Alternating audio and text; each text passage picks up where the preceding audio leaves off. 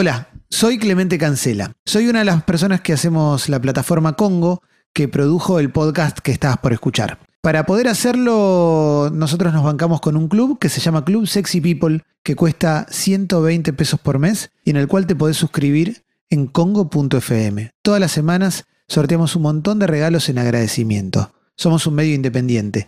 Así que si te copa lo que hacemos y te dan ganas y te sobran esos 120 pesos, que equivalen a tres empanadas o a mucho menos que una birrita en un bar de moda, te invitamos a que te suscribas. Gracias por apoyarnos. ¿De cine, cine en el cine decís? Mirá, es, es medio difícil, se me mezclan muchas cosas, pero lo que sí te puedo decir es que me llevaban al cine de chico. Eh, los recuerdos son así de salas enormes, en las que te perdías, eran gigantescas las salas. Eh, por ahí en Mendoza a los cuatro años que me tuvieran que sacar de ver Dumbo. Yo estábamos viendo Dumbo y yo me pongo a llorar cuando la escena de, la madre que vacuna. Nunca vi el final de Dumbo en mi vida.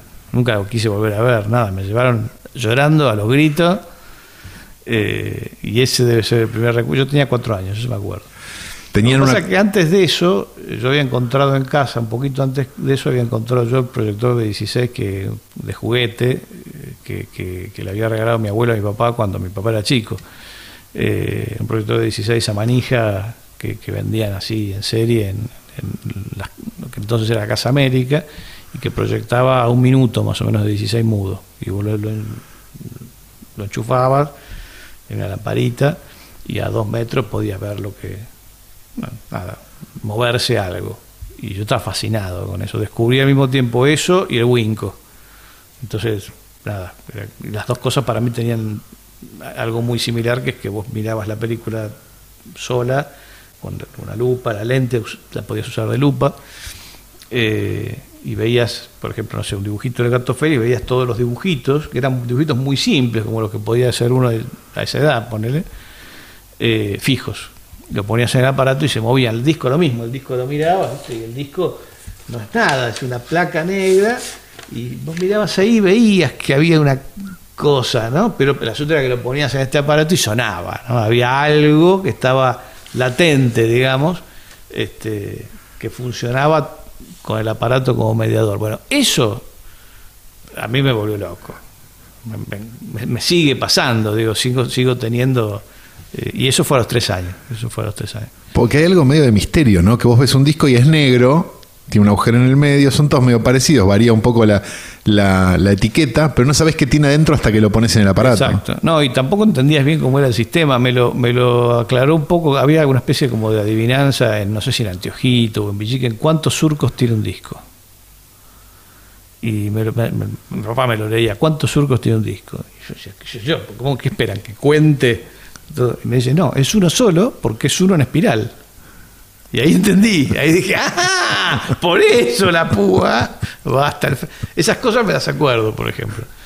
Eh, y, preguntarle a mi abuelito, porque mi abuelito era un tipo que era medio técnico, arreglaba cosas y qué sé yo, y de preguntarle cómo era que, el, sonido podía estar registrado ahí y de que me explicara los rudimentos de la el sonido produce vibraciones esas vibraciones las capta un micrófono, el micrófono, bueno, toda la historia de cómo, de cómo es la grabación analógica, teniendo yo también cuatro años, cuatro y medio, qué sé yo, una cosa así, muy chiquito.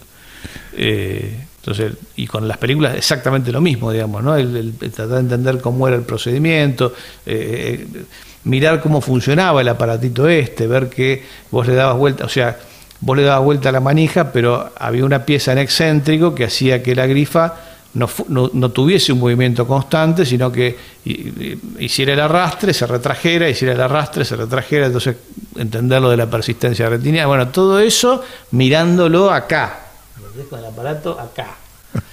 Eh, eso, es una, fascinación doble, simultánea. Eh, te diría que en realidad mi primer recuerdo es ese. Después está el de ir al cine, además. ¿no? Eh, Tus viejos cuando te veían con estas fascinaciones te las inculcaban, evidentemente. Las estimulaban, sí, sí, las estimulaban, sí, sí, no me dejaban, digo, ponerle, los dos aparatos eran eléctricos, y sin embargo, sí me pedían que cuando yo quería ver películas, yo les, pidiese a ellos que me lo enchufaran, que no tratara de hacerlo yo. Yo, por supuesto, primero desobedecí y casi me da una patada el, el enchufe que me mata. Eh, no se lo dije nunca a nadie, creo que es la primera vez que lo digo, este, porque nunca me sentí tan boludo tampoco, porque efectivamente, y bueno, entonces a partir de ahí pedí que me lo pedía yo que me lo enchufara y entonces yo, lo, lo, de hecho me enseñaron a usarlo y, tenían la confianza en mí para manipularlo sin romperlo. El Winco, aquel es, ese mismo barato. Este, ahí está, digo, lo, tuve que arreglar un poquito, pero no lo rompí, o sea, eh, y eso es, eh, supongo que hay que echarle la culpa a ellos, ¿no? Que, que, eso, me tuvieron la confianza para hacerlo andar cuando yo tenía tres años. Y con las películas también, o sea, de hacerte ver discos, películas. Los discos eran súper frágiles, después estaban claro. los discos chiquitos que no eran tan frágiles, pero digamos, estos había que tener cuidado y yo recuerdo que me, que me explicaron que eran muy delicados y que había que tratarlos con mucho cuidado, bueno, todas esas cosas me acuerdo. ¿Y con las películas también te llevaban al cine? ¿Como, como algo cotidiano o como algo no, extraordinario? No, no, no, no era extraordinario, no, era relativo, no te sabría decir con qué regularidad, pero supongo que una vez por semana, una vez cada 15 días, al cine, sí. Yo ya no llegué a, la, a, a, esa práctica cinéfila que te cuentan los tipos mayores de, de, quedarse una tarde en el cine y ver tres películas. Yo eso, tres, cuatro películas, yo eso no lo vi. El serial, todo eso yo no, llegué ahí. Pero, pero sí los dobles programas ya más de grande, ¿no? O sea, ya que yo, cuando yo ya iba al cine, al cine solo, que yo a los 9, 10 años, sí de ir a ver dos películas juntas en el cine Lido, por ejemplo, o en los cines que había en la Avenida Cabildo, que eran los que estaban más cerca de mi casa. ¿Y qué, qué te, ¿cuándo, ¿cuándo te empezaste a tener la pulsión por ir a ver películas mucho? Y medio desde siempre, porque era o verlas en casa o, o verlas eh, en casa estaban, como después tuvieron los videoclubes, estaban las alquiladoras de Super 8, que en general habían sido antes casas de fotografía. Eh, la fotografía también era analógica, había un montón de casas de fotografía que revelaban, ¿viste? Y que te vendían cámaras o te vendían película virgen o lo que fuera. Y esos tipos se habían en general también se habían derivado al alquiler de Super 8, al alquiler o venta de copias en Super 8. Yo tenía el proyector, mi papá había comprado un proyector de Super 8 sonoro, un Eumic, que ese no me lo dejaba usar. Y ahí los fines de semana, los fines de semana él traía resúmenes esos de 20 minutos, ¿viste? Y ahí veíamos, algunos los compraba, otros los alquilaba, y ahí veíamos todo el fin de semana películas. Eso era como ir al cine, pero en casa. Y al mismo tiempo, bueno, de vez en cuando eh, uno, iba al cine, pero ver todo el tiempo era la, pulsión de ver películas, desde de siempre. O en casa o ir, a, o ir al cine. ¿Qué te gustaba ver en ese momento? Lo que fuera. Lo que fuera. No, lo que fuera. Me gustaba ver películas. ¿Tele? Lo que fuera. Sin ¿Películas parar. en tele? Sí. Sin parar. Me tenía que poner un límite para mirar televisión, porque aparte en ese momento la televisión eh, era una extraordinaria cine, cineteca de cine, de cine norteamericano clásico, ¿no? Es decir, pasaban lo que la gente suele recordar siempre son los sábados de superacción, pero todo el tiempo, en, en, en todos los horarios, pasaban películas argentinas. Eh, Argentina sí, mucho de cine argentino viejo, que es la razón por la que uno lo, lo conoce, porque tenías un contacto directo con, con, el cine argentino del pasado. Pasaba algo muy interesante, que era que en las, en las telenovelas, por ejemplo, cuando yo, yo vivía bastante con mis abuelos, también los, los tanto los fines de semana como los, las veces que, los, las vacaciones de invierno, las de verano, yo en general las pasaba todas en lo de mis abuelos, que era en Castelar, eh, y uno podía potrear, ir estar en la calle, qué sé yo, cosa que en, la casa de mis padres no, porque siempre era un departamento. Eh, y mi abuela veía la novela. Y entonces, uno aburrido a la tarde, yo nunca dormía siesta en esa época, entonces veía la novela con mi abuela, qué sé yo. Y de pronto aparecía, o sea, veías, por ejemplo, veíamos con mi abuela eh, la novela y después viene una película argentina y en la película estaba Juan Carlos Torri que acababa de estar en la novela. Entonces no estábamos tan lejos, ¿entendés? Era, claro. Eran los mismos tipos que habían sido, habían hecho el cine argentino de los 40, todavía estaban laburando 30 años después. Eso era interesante, porque uno podía ver viejo al tipo y lo veía joven y, había una didáctica ahí que lo, los propios abuelos se ocupaban de decirte, este es Juan Carlos Torri, esta es tal, esta es cual que todos los, grandes, los que habían sido grandes actores del cine clásico argentino estaban eh, de secundarios en las novelas, casi todos. Sabina Olmos, no sé, estaban todos haciendo telenovelas. Eh, y de vez en cuando aparecía, qué sé yo, Pepe Iglesias tuvo unos especiales, me acuerdo en la tele cuando yo era chico, eh, que a mí no me parecía para nada divertido, como si me parecía en las películas. Decía, que, que, ¿cómo, se, ¿cómo se vino abajo este tipo? Pensaba yo.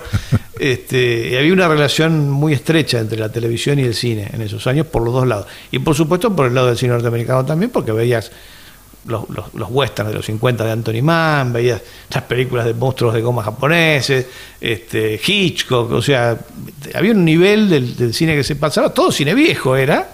eh, me acuerdo como una gran novedad el estreno en televisión de lo que viento se llevó, ¿entendés? que era el 39. Eh, y todo blanco y negro, por supuesto, porque la televisión era en blanco y negro. Entonces, eh, tenías, tenías eso, tenías una gran, una gran cinemateca. Y había algo tele. muy sano en esa mezcla también, ¿no? Como vos decías, no sé, western clásicos, este cine europeo, películas de monstruos japoneses de series, goma. series de los 60 muy buenas, porque Claro. nosotros estábamos siempre con 10 años de atraso en relación con las series. O sea, fue toda una novedad, por ejemplo, La Mujer Maravilla o El Increíble Hulk, que eran series nuevas. Pero todas las series que nosotros veíamos eran Batman, que era de los de la- 10 años anteriores, eran o más, El Zorro. El Zorro era hiper popular, digo, por algo Guy Williams se vino a morir acá. Porque Muere acá, claro. Lo amaban, lo amábamos. Y el tipo, eh, eh, digo, seguía siendo popular entre nosotros, tenía su circo y qué sé yo, y nosotros lo íbamos a ver, y era efectivamente Guy Williams, ¿viste? Lo veía, estaba bastante parecido todavía, claro, porque hacía 15 años que había hecho la serie.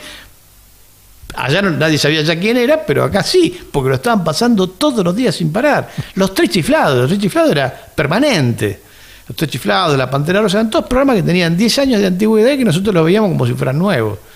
Lo cual el Superagente 86. Todo muy raro era, porque todo lo que veías en la tele era todo viejo, todos los autos, o sea, la moda, era todo antiguo. eh, y no te- por alguna razón se había naturalizado eso, no te llamaba la atención. Las series nuevas empezaron a llegar recién a fines de los 70. Mientras tanto, consumimos todo lo, lo- que, lo que se ve que en Estados Unidos ya sobraba, ¿no? Porque no existían los, existían los reruns, pero no existían los canales de clásicos, por ejemplo. Eran eh, cuatro canales y pasaban. Lo que pasaban en prime time era viejo. ¿Cuándo te empezaste a armar un mapa de las cosas? Digo, bueno, esto es cine europeo, esto es western, este es director es tal, este actor es tal. Y bueno- ¿Cuándo empezaste a tomar como esa conciencia que el cine era algo estudiable, digamos, además de consumible? Había unos, unos este, libros en, en casa de mi papá, unos libros que mi papá juntaba desde que era chico, que se llamaba Screen World, que, que era una especie de, de- de- de anuario, de anuario de la actividad cinematográfica norteamericana, eh, con, con fo- era muy lindo porque era todo con fotos, entonces para un chico era muy atractivo eso, tenía muy poco texto, las fichas técnicas de las películas tenía y cada película un montón de fotos, las importantes un montón de fotos, las menos importantes una sola foto y estaba todo lo que se había estrenado ahí. Mi papá juntaba eso desde el año 58. Eh, uno por año hasta el, el presente, ¿no? Entonces, cada año venía con uno nuevo, el 76, el 77, ¿no? Y al final venían obituarios. Y a mí me acuerdo que me llamó mucho la atención en los obituarios leer que se había muerto Moe. ¿Entendés? Ah, entonces ya decía, bueno, entonces, ¿de cuándo son estos, estas películas que yo estoy viendo? Y entonces ahí uno preguntaba y te ibas informando y ahí empezabas como a hacer las conexiones. Yo creo que nueve años, ponerle diez años, tener noción de, de cuándo eran las cosas que yo estaba viendo, ¿no? Eh, también coincide con el momento en el que yo empiezo a coleccionar películas asiduamente, digamos, ya no es que solo que mi papá yo le, rompía los huevos a mi viejo para que me trajera, porque el aparato este que te cuento tenía solamente tres películas. Las hice pelota, o sea, las, gasté hasta saberme cada fotograma de memoria. Entonces mi papá trabajaba en una agencia de publicidad, en esa época la publicidad se, se mandaba a los canales en, en copias de 16 milímetros, entonces mi viejo para que yo me, me entretuviera, no sabía de dónde sacar material de 16, me traía copias de los cortos de publicidad que eran lo mismo que se daban por la tele. Eh, solo que yo los veía mudos. Eh, Pero, en, tu como- casa, en la privacidad de tu casa y cuando vos querías. eh, Cuando yo quería, claro, veía, veía comerciales, por ejemplo, el comercial de Chichita de Arqueaga de Tetaragüí, ponele. Eh, eh, en casa siempre tengo yerba mate para filtro, pero yo el audio me lo aprendía de la tele. Porque no, no- el corto era mudo. Va, el proyector era mudo, el, el corto tenía. O sea que ahí empezaste a coleccionar fílmico, a los 10 años. Eh, no, todo De alguna esto manera. entró- todo esto entró en casa a- por, insistencia mía, porque mi papá, digamos, esto, quería traerme más cosas que no fueran las que ya estaban ahí. Y a partir de los 8 o 9 ya me empezó a llevar él a la Feria de San Telmo o a la calle La Valle, que había varios locales que vendían, vendían equipos, vendían proyectores, vendían, qué sé yo, equipos para las salas de cine o para todo ese circuito alternativo que ya estaba en decadencia de los, de los clubes de barrio, las parroquias, viste que en general funcionaban en 16. Entonces las casas que vendían repuestos o proyectores para ese circuito eh, también tenían películas. usadas, nada nuevo, pero usadas había. Entonces en ese lugar, claro, yo era muy chiquito y le llamaba la atención a los vendedores y les caía simpático y de pronto me ligaba gratis una película de Chaplin, me acuerdo, un programa de Pepe Biondi, viste, cosas así. Este, y a partir de que empiezo a tener esas cosas, un corto de Harold Lloyd, y veo que eso ya está en, en, eh, mi papá tenía la historia del cine Gubern, entonces que Chaplin está en la historia del cine Gubern. Epa, dije, esto ya, ya está en otro nivel, digamos, no es solo, no son comerciales, no es un, un corto del gato Félix que solo podía encontrar generalidades en los libros, sino que de pronto había un corto completo. eh, bueno, me conseguí un libro de Chaplin, situé ese corto en la filmografía de Chaplin, ah, lo hizo en 1914, me aprendí quiénes eran los otros actores, ¿entendés? Bueno, todo por combinando la película con los libros.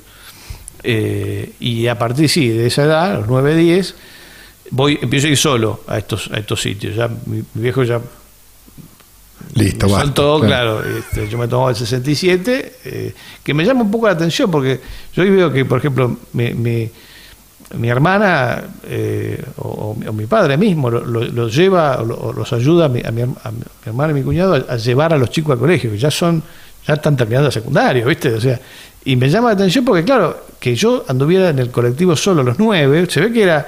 No había la sensación de que te podía pasar nada. Una vez que ya sabías subirte al colectivo, ¿viste? Y pagarle al tipo, no, no tenías una sensación de peligro que ahora me parece que es más.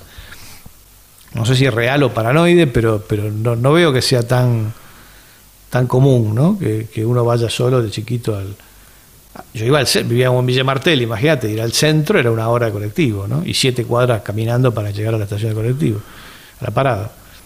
Este, pero para mí eran excursiones fantásticas, porque yo no sabía nunca con qué iba a volver. Juntar un mango era para ir a comprar algo a estos lugares. Y era un precio accesible en ese momento comprarte una, un, cor- un corto de Chaplin, Sería ponele. accesible, no sé, para mí todo costaba un huevo, o sea, Claro. todo era dificilísimo. No, pero digo, era comprable, eso digo. Porque hoy viste que. Yo juntaba plata hay y un com- mundo de. comprarla, claro. No, no, no, no, sí, comprable era, pero tenías que hacer un esfuerzo. No, no, no, obvio, obvio. Sí, sí. Me acuerdo que compré mi- eventualmente después con mi primer sueldo me compré un Betamax de Los Cazadores de la Perdida, por ejemplo. Pero me gasté todo el sueldo en el Betamax. Porque como yo todavía vivía con mis viejos. Eh, empecé a trabajar en una agencia de publicidad cuando todavía estaba en el secundario. Este, pero eso, me, me- la sensación que yo tengo, lo mismo, cuando empieza el VHS, que es en, el- en los oche- 81, por ahí, nosotros primero tuvimos una Betamax que le habían regalado a mi papá, este, y mucho después el VHS en, los- en el 86, eh, cada cassette virgen que había que se compraba era un presupuesto, ¿viste? Era una guita, no, no, no, no, no tengo el recuerdo de algo que fuese total, compras un, compras un cassette y después lo borrás. No, no, no, era, era una cosa que era cara. Para mí era cara, siempre había sido cara. Y lo, mismo ir a comprar estas cosas. Yo juntaba una plata haciendo compras. O sea, haciendo, tareas hogareñas o eventualmente después laburando en esta agencia de publicidad y con la guita que cobraba iba una vez por mes a, a comprarme algo. qué sé yo. Era, para mí era todo muy. Se me hacía, la sensación que yo tengo era que era todo muy difícil. Y la, y la digamos, el, el circuito que era la- los locales estos de la Valle, alguna cosa en San Telmo también, que La alguna feria, de San Telmo, que Claro. estaba la feria de antigüedades los domingos, y algunos, algunos locales de anticuarios que funcionaban los otros días, pero sobre todo la feria los domingos, que había varios puesteros que tenían películas. Eh, así como tenían disco de pasta, yo también Ajá. compraba disco de pasta. Este, pero de a uno, ¿entendés? O sea, todo así era. Eh, o sea, cada cosa que uno podía conseguir era un triunfo. Y eh, aparte de los de la Valle, había un local eh, que ese era barato, ¿ves? Ese sí tengo la sensación de que me podía llevar más cosas de pronto, eh, que estaba, se llamaba Cineteca Artefilm, el lugar. También era una casa de fotografía, básicamente. Vivían de revelar fotografías, no de vender películas usadas, ¿no? Pero vendían películas usadas. Que estaba en Tucumán, sería eh, apenas cruzando Montevideo, yendo, yendo para el 11, ¿no? O sea, vos venías por Tucumán, cruzaba Montevideo, mano derecha, ahí estaba el local este. Eh, y ahí, por ejemplo, compré mi primer largometraje, que fue La Corazón Potemkin, en 8, una copia en 8, que la tengo todavía ahí arriba. Horrible, se veía pésimo, pero era La Corazón Potemkin también, estaba en todos los libros que yo tenía. Yo estaría en tercer año del secundario, una cosa así. Este, y después me enteré, no, antes fue, porque todavía estaba la dictadura. sea que tiene que haber sido cuando yo estaba en primer año. Yo, eh, primer año lo hice el, el 81 o 82, una cosa así. Ahora, se me confunden un poco las fechas, pero 81, 82, 83 yo estaba empezando el secundario. Eh, y Potemkin yo la compro cuando todavía hay dictadura. Entonces, yo ni me enteré que la película estaba prohibida, pero estaba prohibida. De hecho, en, eh, Tristan Bauer me confirmó después que cuando él estudiaba cine en esos mismos años en el CERC, eh, no podían estudiar con las películas soviéticas. O sea, porque Roland no les podía pasar, tenía prohibido pasarles cine, cine soviético por comunista, obviamente. Eh, un- una boludez, pero eso era, era, era así. Y, y de pronto, tener comprar una copia en 8 milímetros de esta película era de alguna manera transgresor. Pero ¿qué pasaba? El Super 8 nunca había sido sometido a ninguna forma de censura. Y después me di cuenta que, por ejemplo, en, en, Cría Cuervos, el personaje de Héctor Alterio, que fue cortado de la, de la versión de estreno, en la versión Super 8 estaba entera. O sea, lo- a Héctor Alterio lo podías ver en Super 8, pero no en el cine. Más o menos simultáneamente. Claro, porque Muy había poco una- tiempo después llegó la copia en Super 8. Había como una resistencia en el Super 8, por esto que me decías, que, que Una no- resistencia, me parece que nunca na- nadie se ocupó de, de- de censurar el Super 8 con el mismo celo con el Claro. que sí censuraban el cine comercial. Pero estaba no tan Manuel o porno dando vueltas por eso en Super 8. Porno en hubo época. siempre en todos los formatos, pero eso era clandestino y secreto. No, porno no, pero sí desnudos. Claro. Eh, por ejemplo, en, muchos largometrajes que uno podía alquilar en Super 8 había un desnudo, que yo, Úrsula, Úrsula calibre 45, ya en, la tapa estaba ella en una bañera mostrando las tetas. Bueno, eso era i- insospechado en el cine y sí podía, sí podía suceder en Super 8. Este, las primeras tetas que yo vi fueron las de Úrsula Andes en esa foto. Yo quedé muy asombrado, ¿no? Decía, ¿qué, ¿Cómo puede ser esto? Le falta la camisa a esa mujer, ¿no? Eh, y el primer culo fue el de Genevieve Bujold en una película de aventuras muy buena que se llama El Bucanero, con Robert Shaw. Este, que ahí ella se tiraba al agua y, y- y la cámara submarina le filmaba el culo. Bueno, entonces yo, yo armaba, hacía el montaje, el montaje de atracciones entre las tetas de Ursula Andrés y el culo de Genevieve Bujold. Ahí podía haber una mujer desnuda completa. Un. Frankenstein, Claro, prácticamente. yo hacía un Frankenstein cinematográfico en la cabeza y decía, uh, qué cosa.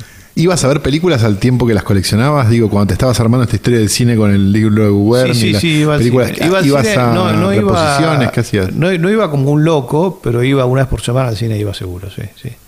¿Y todo el recorrido del centro, todo eso lo hacías o no sí, tanto? sí, a la calle Laval. Sobre todo iba a Cabildo. A Ah. Cabildo, a los cines, al cine Cabildo. al- en el 83 me acuerdo de haber ido a ver Metrópolis de Moroder. 84 puede haber sido. Qué destino, ¿no? Bueno, es que yo quedé alucinado. O sea, yo la vi y no. Esa fue la razón por la que en realidad eh, yo descubro que la película está incompleta. Terminó, salí y volví a entrar. O sea, no, podía creer lo que había visto. O sea, quedé pata para arriba, ¿no? O sea, con Vértigo me pasó eso en su momento, con muy pocas películas. De, tener la necesidad de volver a entrar, de, de volver a verla.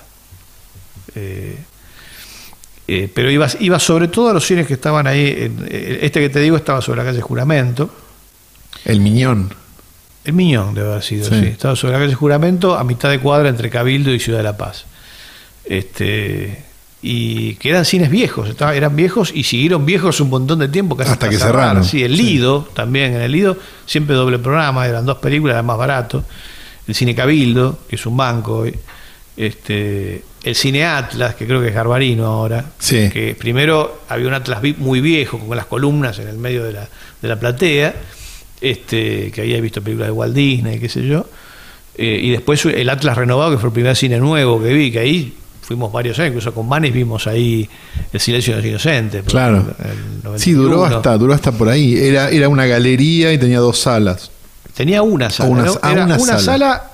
A todo culo puesta. Era, Sí. era como el cine más moderno al que, había, que yo había visto en esa época y después, por supuesto, el Atlas del Centro. ¿no? Y después abrieron los de la vuelta, el Belgrano 1, 2 y 3, que eran como la revelación total, que eran tres Un poquito salas. después, un Claro. poquito después, claro, sobre vuelta obligado, exactamente. Sí, pero eso es un poquito después. Primero el Atlas, el Sí, Atlas renovado, digamos, que era, uh, se escucha bien, ¿viste? Algo que no, no- no teníamos, no, no el sonido a lata de, de- de los parlantes viejos.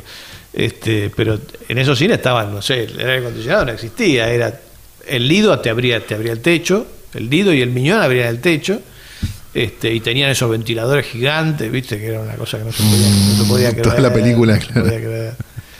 Este, Y de vez en cuando me iba al centro, sí, de vez en cuando me iba al centro. Sobre todo a partir de los 14, porque estaba el tema de las películas prohibidas para ver a 14. Yo me acuerdo que era, fue toda una, como una decisión al cumplir 14, ir a ver las películas prohibidas para ver a 14, ¿entendés? Y- Por- porque era menos permisivo también en esa época. No te dejaban entrar ni en pedo si tenías menos de 14. O, No, o yo conozco gente barrio. que sí, dependía del barrio, dependía Claro. del barrio y del cine. En los que iba yo, a mí no me dejaban. Y yo tampoco era muy canchero, la verdad. O sea, si a mí me decían que no podía entrar, no entraba. Digamos, no, no. Porque total yo veía las películas en mi casa también. ¿entendés? O sea, si no me dejas, yo veo Cría Cuervos en mi casa. Eh, pero no, no, yo nunca fui muy audaz en ese sentido. No iba a ver las películas de Isabel Sarli, por ejemplo, porque no, no, no, no, no sé, me acobardaba ponerle. Pero eh, digamos, primero eran los cines de Cabildo y después los alternaba entre los de Cabildo y eh, los del centro. Cuando llega el video, hablamos hace un rato del video, cuando, cuando llega el video, ¿lo sentís como, como una amenaza a las películas? No, no, ¿O lo- te pareció que estaba era, bueno? no, multiplicar hasta el infinito las posibilidades de ver cosas, no, no, era, era, no, todo lo contrario que una amenaza. Una amenaza fue para los- las salas de cine, después nos dimos cuenta de que el video y el cable, que empiezan los dos al mismo tiempo, el cable con la novedad de que podías ver películas sin cortes publicitarios, mirá qué época, o sea, vos pagabas el abono de cable para ver cine sin cortes, cosa que ahora... No, y ahora pagás el, cable- abono y el cable tiene cortes. El Eso es cable tiene cosas, es una cosa totalmente disparatada. Bueno, en fin. O sea, pagás para ver publicidad. De alguna, de alguna forma. El chiste del cable en aquellos años era que pagabas para no ver publicidad. Este. Y yo nunca fui muy, muy fanático del cable. En casa había cable, había- no sé si me acuerdo si pusieron BCC en un momento, pero yo nunca entendí bien en qué horario daban las películas, digamos, nunca me, me enganché con el cable.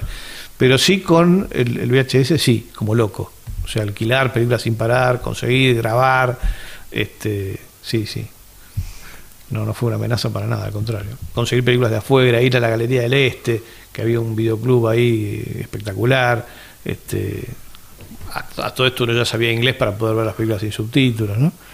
Eh, bueno, todo eso, sí.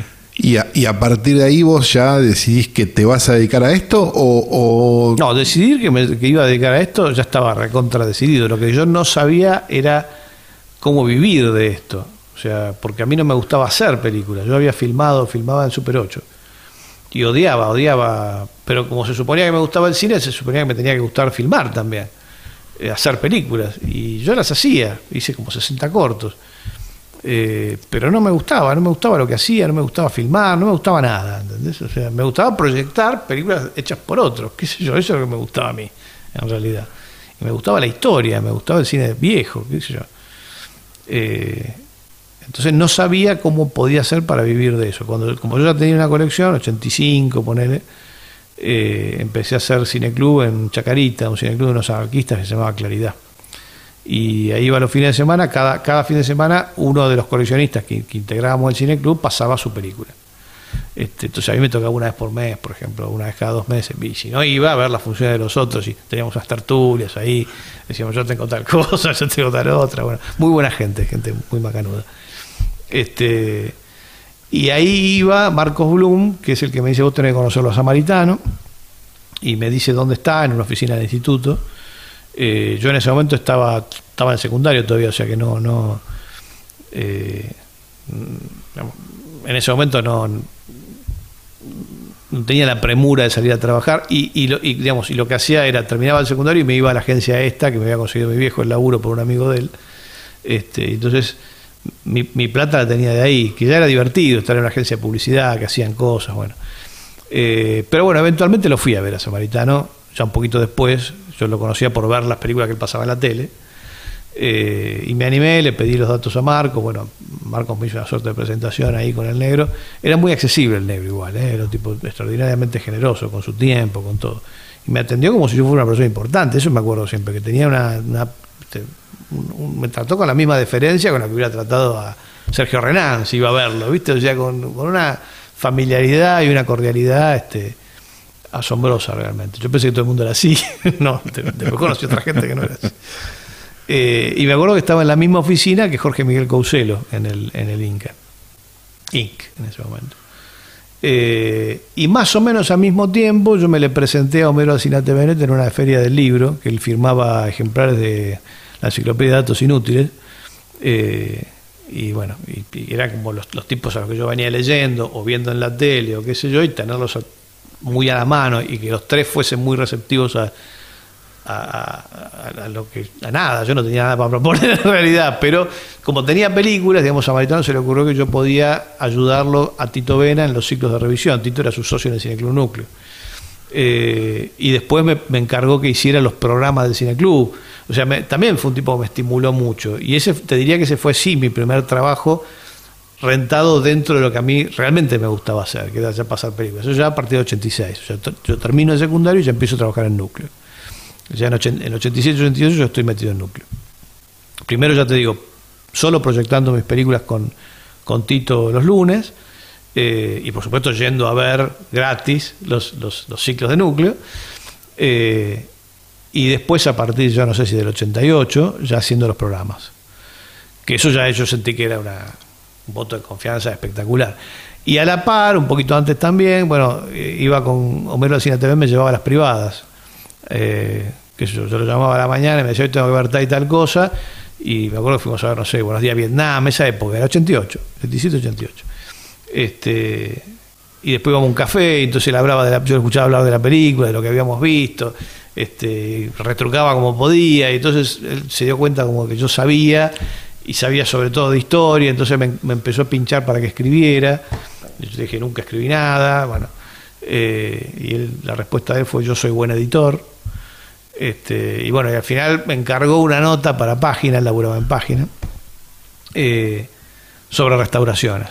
Y me acuerdo que vino, vino a la oficina, yo ya estaba trabajando, eh, ya había entrado en el Inca, en el CERC, hice el curso de ingreso durante todo el 87 y al mismo tiempo conseguí laburo ahí, porque de vuelta no me alcanzaba para estudiar sin laburar. Entonces eh, me emplearon en el área técnica, de, la verdad con Hernán, un tipo divino que se, ocupaba del área técnica de la escuela. Entonces a partir del 88 yo hacía las dos cosas, estudiaba y vivía prácticamente dentro de la escuela, que en ese momento estaba en el edificio del instituto, después pasó atrás, pero estaba en el mismo edificio del instituto, estaba todo junto en el mismo lugar. Entonces yo primero fui durante unos meses empleado de la Cinemateca del Inca y después pasé a trabajar en el área técnica del CERC con Hernán, que estaba todo en Lima. Después alquilaron un edificio atrás, pero en esa época estaba todo en Lima. Entonces venía Homero a Lima, eh, a la oficina donde estaba yo, con un proyector encerrado viendo cosas y me traía fotocopias de artículos en inglés sobre restauración o libros de él, de su biblioteca, para que me traía bibli- bibliografía, ¿entendés? Para que yo hiciera mi artículo. Y yo decía, decir, ¿sabés inglés, no? Como que, sí, sí, por supuesto, qué sé yo. Sabía, pero bueno, eh, eh, me di cuenta de que estaba bueno saberlo porque, entre otras cosas, los tipos que, que- que- me empleaban necesitaban que yo lo supiera. Bueno, no sé, se, dio todo como muy junto al mismo tiempo. Y por eso te digo lo de la generosidad, ¿no? Bueno, le escribí la nota, eh, no me la publicó, me la devolvió reescrita toda por él y con un gruñido en un café, me acuerdo. Y yo, tenía entonces que llevarme eso a casa y la tarea era comparar mi versión con la versión de él y entender por qué él había cambiado todo de lugar, escrito de otra forma, volado al cuerno adjetivo, bueno, hecho un texto periodístico de algo que era un fárrago ilegible. Eh, bueno, y estuvimos así, me lo hizo varias veces eso, no sé, tres o cuatro, eh, hasta que en el 89 gana Menem y él había jurado que si ganaba el peronismo él se iba a Uruguay de vuelta, y efectivamente son esas, esas promesas que si no, son, son este, retóricas, no las va a cumplir, se fue a Uruguay. Y fundó allá el País Cultural, para el diario del país.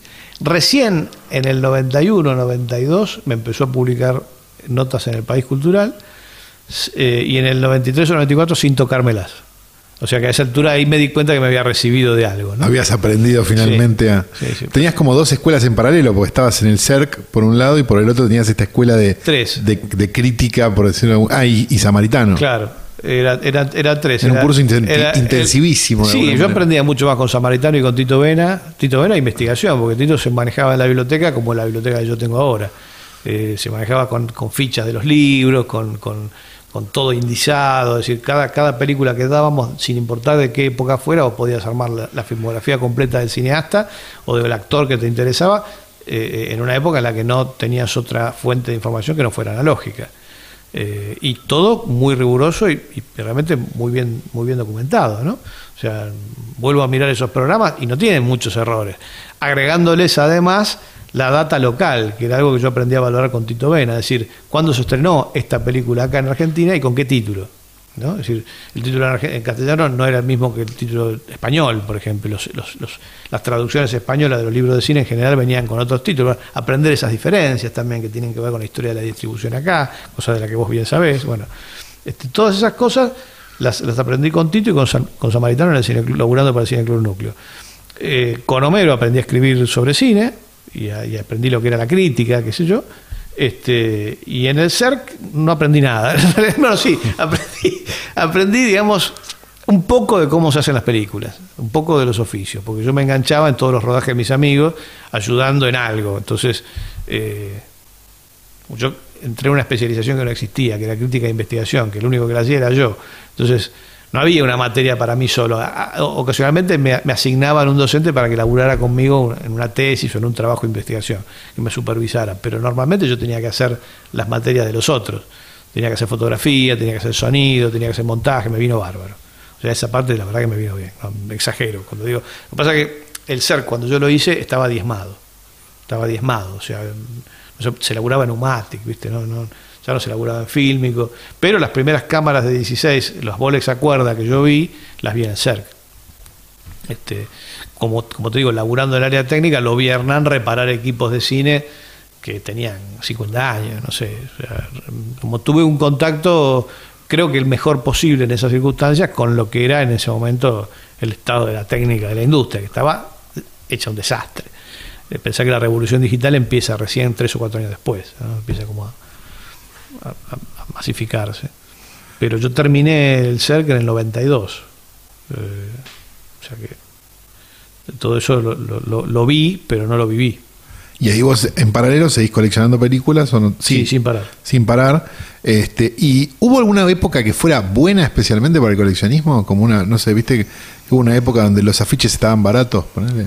No sé, digo, o Eso ese tipo de tendría que cosas. preguntar a Manes, porque eso lo, lo hubiera sabido Fabio, porque él se ocupaba de los afiches. Yo, No, digo, él me contaba cosas de ir a, a comprar paquetes de Claro. afiches, ¿entendés? O sea que sí, No, debe pero haber digo, habido co- una como época. hubo una época donde los afiches eran baratos, digo, ¿hubo una época donde las películas aparecían más fácilmente o no tanto? Sí, bueno, más fácil que ahora sí. Más fácil que ahora y en mejor estado, sí.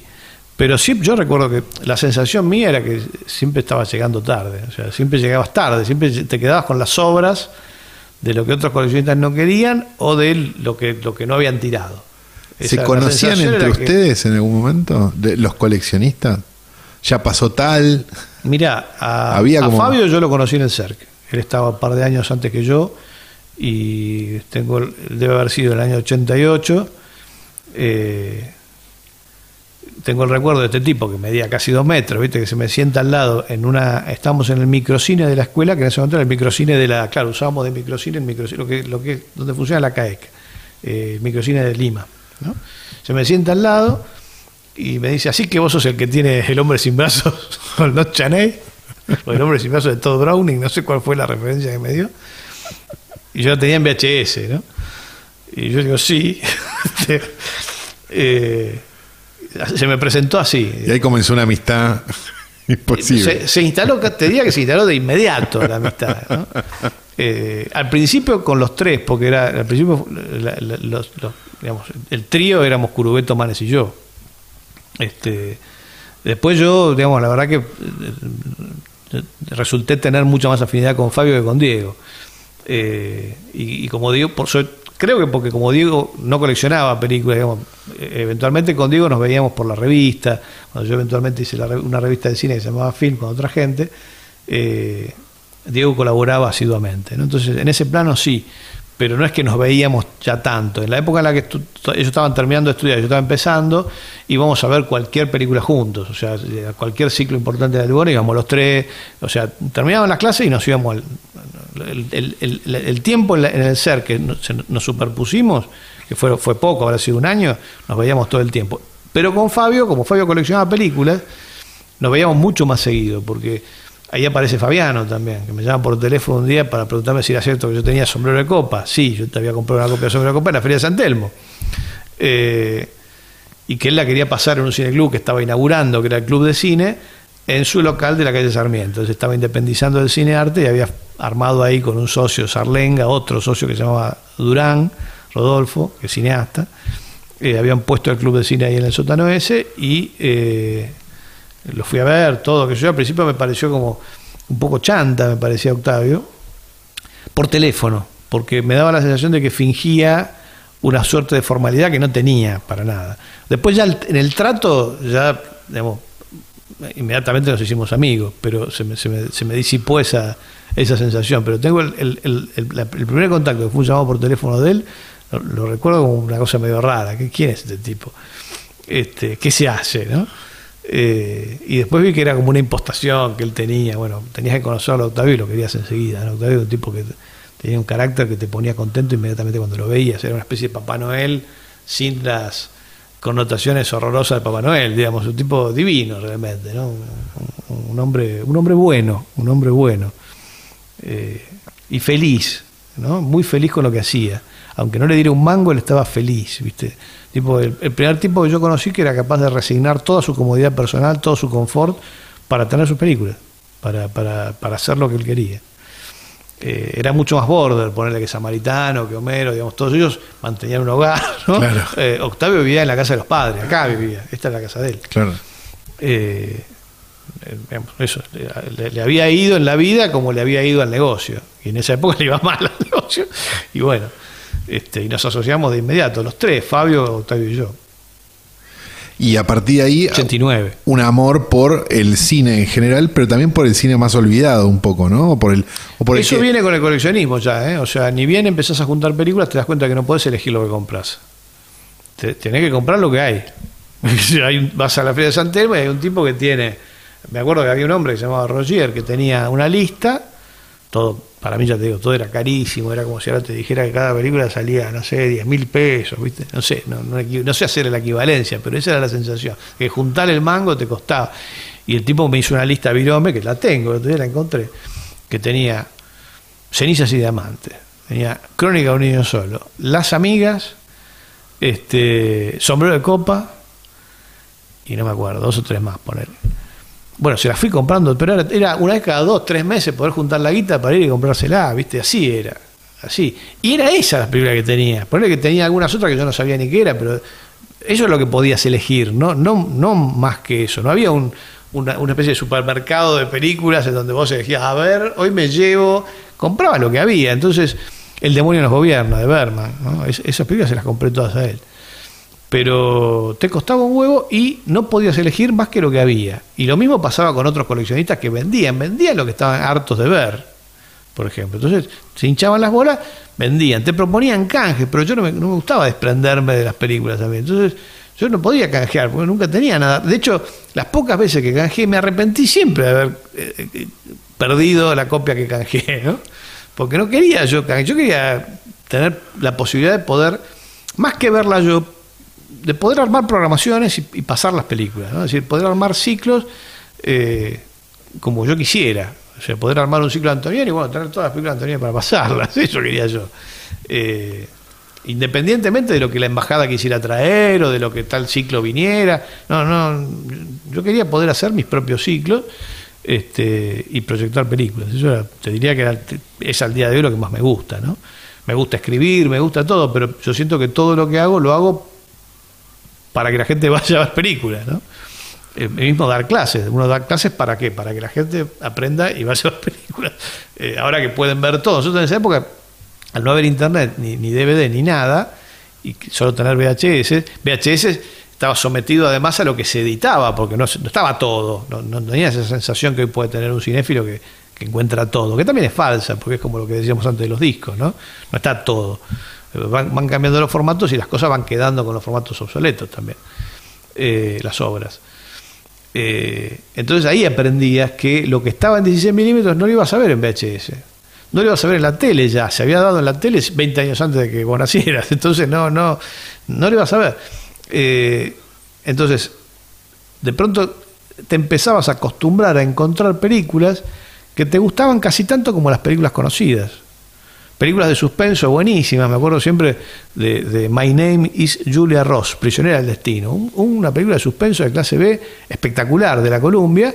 Claro, estaba dirigida por Joseph Lewis. Eh, pero en esa época que, tenías que saber leer crítica francesa para enterarte que Joseph Lewis era un tipo más o menos de culto para iniciados, ¿no? La película era una genialidad y para mí no le debía nada a Hitchcock. O sea, no estaba a la par de cualquiera de las grandes películas de él. Y lo mismo con otras cosas que encontrabas, comedias, viste, películas que eran buenísimas y que no estaban en ningún eh, rincón de la historia del cine escrita. Eh, claro, es, eso que descubríamos nosotros era lo que había descubierto la Nouvelle Vague en los 50 en la Cinemateca Francesa. Lo que pasa es que eh, acá no podía, digamos, no, tenías. O sea, los ciclos de la Lugones eran ciclos canónicos, de cine más bien canónico, que estaba buenísimo porque si no, no los podía ver tampoco, ¿no? Pero, pero no veías el lado B, digamos, de la historia del cine, ¿no? Esa zona más rara. Y con Fabi y Diego siempre íbamos a buscar esas películas. Bueno, en la programación de cine- del Club de Cine, que fue como el primer lugar que yo fui por lo menos a ver películas de, de- ya de adolescente, me acuerdo que era algo muy este Heterogéneo. muy heterogéneo, exactamente. heterogéneo. Había de todo, o sea, había cosas, digamos, tenías cosas canónicas, lo que vos quieras, no sé qué, y había unas deformidades también en proyección que era como sí. Bueno, Octavio decía que había que pasar todo, eh, dándole un contexto, ¿no? que yo había que pasar todo. Incluso ll- llegó a ver en, en el apogeo, de, porque venía bastante gente, digamos, no sé por qué no se iba mal, porque venía gente. Sí, viernes y sábado la noche era, Se estaba la lleno. sala, sí, sí, pero se ve que los costos eran, había que pagar un alquiler, estaban los servicios, bueno. Pero, pero yo no sé, digamos, en la, en la administración yo nunca participé. Pero, pero sí, sí me acuerdo que venía gente y que Octavio se embalaba y hacía cosas como la noche de los socios, por ejemplo, ¿no? Que era la noche exclusiva para los que se habían asociado, vos tenías un carnet mensual e ibas pagando solo la cuota mensual, bien tipo cineclub, ¿no? Entonces estaba el tipo que pagaba la entrada, pero también estaba el socio del club de cine. Tengo por ahí la lista, el, el socio número 12 es Adrián Caetano, este, que había venido recién de Córdoba, ¿no? Y eh, o había venido de Uruguay y después se fue a Córdoba, una cosa así, pero estando en Buenos Aires en el año 88, el tipo va y se asocia al Club de Cine. Y él y su novia. La novia es la socia número uno y el socio número dos está listado con el, número de socio y todo, el número de documento, qué sé yo, en el, en cuadernito que tenía Octavio, es Adrián. Eh, y entonces, en la noche de los socios eran las películas exclusivas para socios. ¿Qué era lo que era exclusivo para socios? Las películas que no podías pasar en ningún otro contexto, porque no venía nadie a verlas, ¿viste? Entonces pasábamos, qué sé yo, una película checa muy buena, por otra parte, que se llama El Batallón Negro, ¿viste? Que era una película de guerra buenísima, pero si vos anunciabas eso, en, pensá que tenía que salir en la agenda de los diarios, porque si no, no venía nadie. Hoy en Facebook anuncias una función y la gente viene. Pero en aquella época dependías enteramente de la agenda, de las recomendaciones de los periodistas, o sea que todo el tiempo estábamos mandando gacetillas y rezando porque ese día el crítico se levantara con el, con, el pie derecho y, tuviese la gracia de darnos bola. Nos daba mucha bola Ricardo García Oliveri, por ejemplo, los veteranos en general. Los más jóvenes era más difícil. Este, pero dependías enteramente de que La Nación y Clarín te publicaran. Bueno, y si vos publicabas El Batallón Negro con Zviniev, eh, nadie iba a venir. Entonces, esas películas eran para socios. Y el extremo creo que fue eh, La Niña de los Cabellos Blancos, una película china de la Cineteca del Cine Club Núcleo, que la tenía, en custodia yo, en chino, sin subtítulos. Explicábamos que bueno que Román Guberna consideraba un clásico de chino, no sé qué, una película musical del 50, dura 2 horas 20. Eh, eh, y bueno, a, eso- a esas cosas sometíamos a los socios del Club de Cine. Tipo salía de ahí con la sensación de que había tenido una, una epifanía exclusiva, digamos. Había, había grandes noches, bueno, ya hemos hablado en persona, de, de- en cámara incluso, de la noche del aborto, digo, ¿qué, qué otras programaciones te acuerdas de cine? que han de- llegado a pensar que la inventé yo. No, no, Y no. Encontré el otro día el programa, lo puse, lo posteé para demostrar que el día del aborto existió y para mí es la experiencia cineclubística más extrema. De, a mí na- nadie me ha mostrado nunca una cosa más extrema que eso. ¿Qué otras te acordás así que hubo? ¿Extremas? Sí, no, digo que se está programando, esto que estamos programando, esto que estamos programando, ¿por qué lo estamos haciendo? Digo, ¿cómo? No puedo ¿Qué sé yo? Una función del Club del Clan, por ejemplo, eh, muy divertida, llena de gente.